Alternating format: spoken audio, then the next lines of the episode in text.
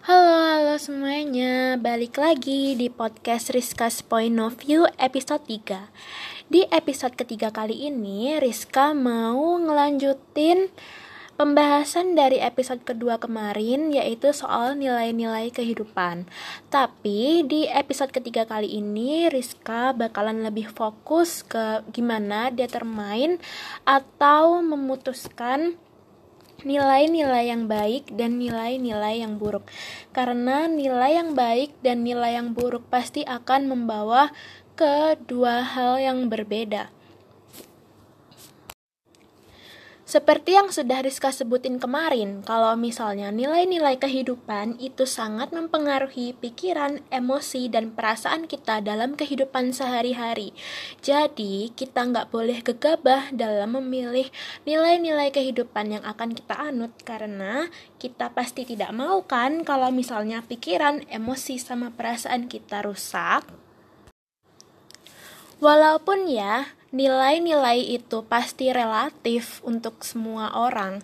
Maksudnya, apa yang Rizka anggap baik belum tentu dianggap oleh teman-teman itu baik, dan apa yang Rizka anggap buruk belum tentu dianggap sama teman-teman buruk juga.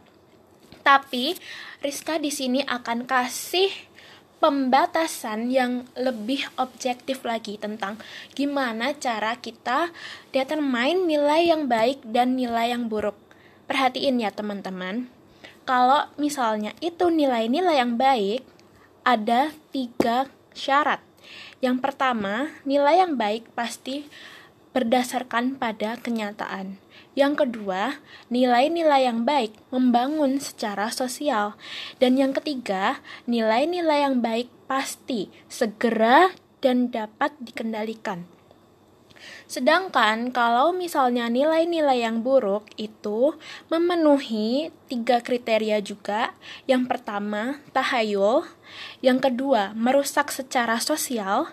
Dan yang terakhir, tidak segera dan tidak dapat dikendalikan. Oke, sekarang Rizka mau bahas tentang nilai-nilai Rizka yang udah Rizka sebutin kemarin di episode kedua, yaitu pandangan Rizka terhadap hubungan pacaran.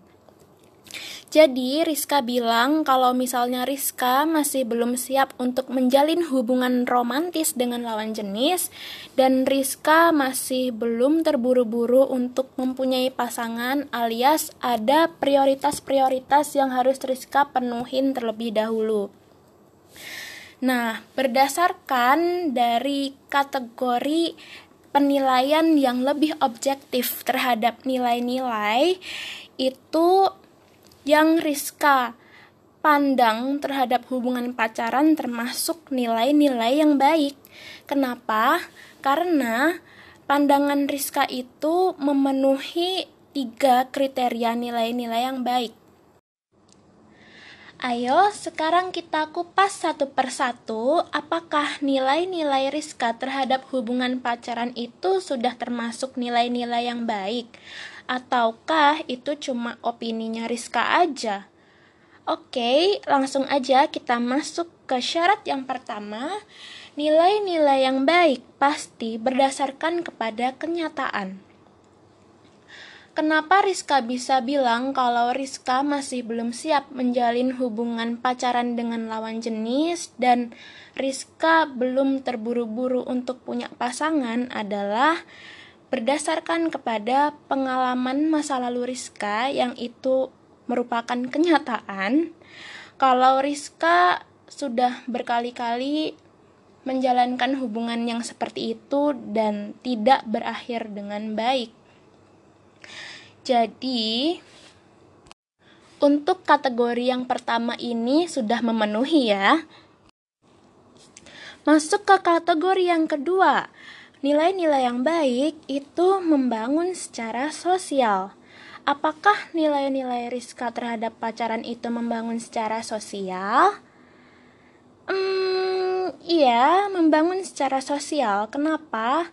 Karena setelah Rizka tidak ada ikatan romantis dengan lawan jenis, Rizka merasa Rizka tidak menyakiti hati siapa pun dan Rizka lebih bebas dalam menjalin relasi dengan teman-teman.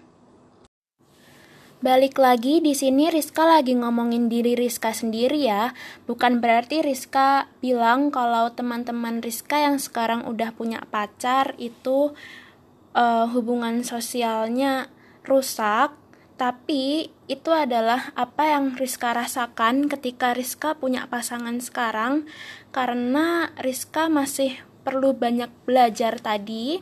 Rizka belum siap dan Rizka juga belum memprioritaskan hal itu. Sekarang kita masuk ke kategori yang ketiga. Nilai-nilai yang baik itu sifatnya segera dan dapat dikendalikan.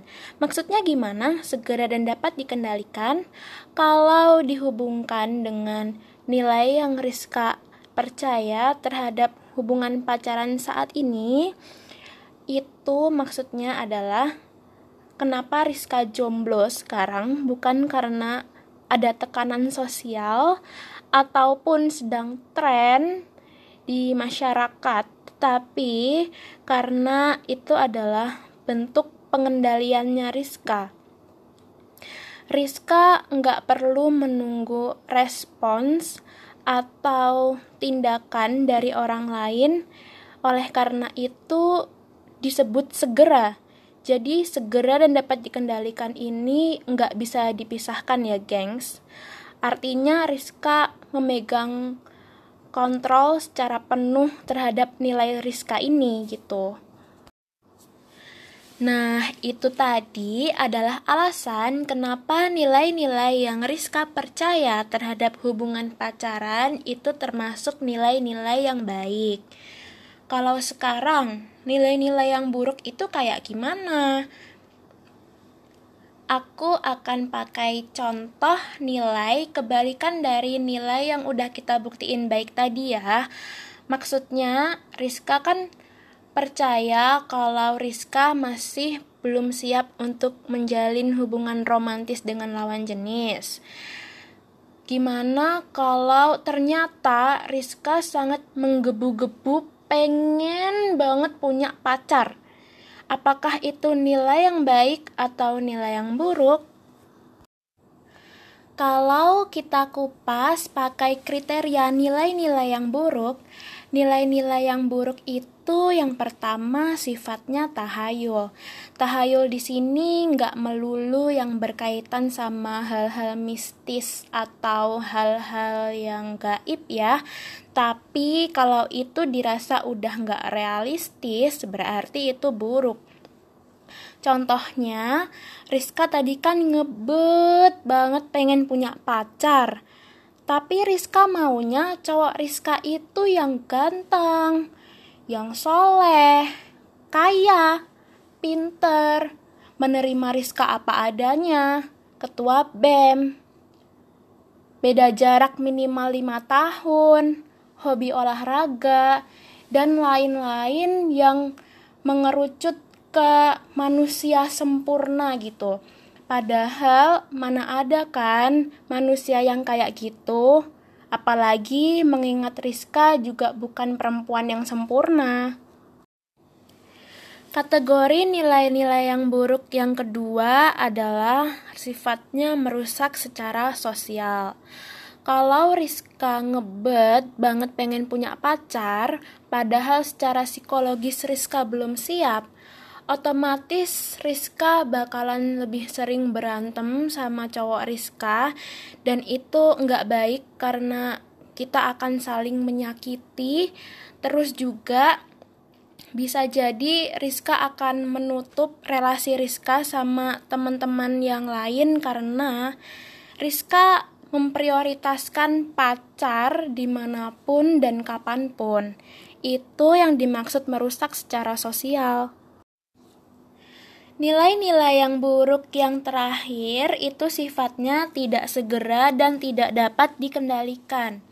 Sesuai sama apa yang udah aku sebutin di episode kedua kemarin, kalau misalnya untuk dapat ke tahap pacaran itu ada proses yang harus dilewatin.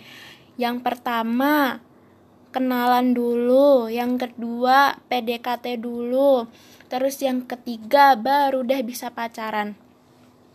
Nah, untuk itu agar Rizka mendapatkan cowok, pasti Rizka akan sangat bergantung sama respons atau tindakan dari gebetan Rizka itu dong.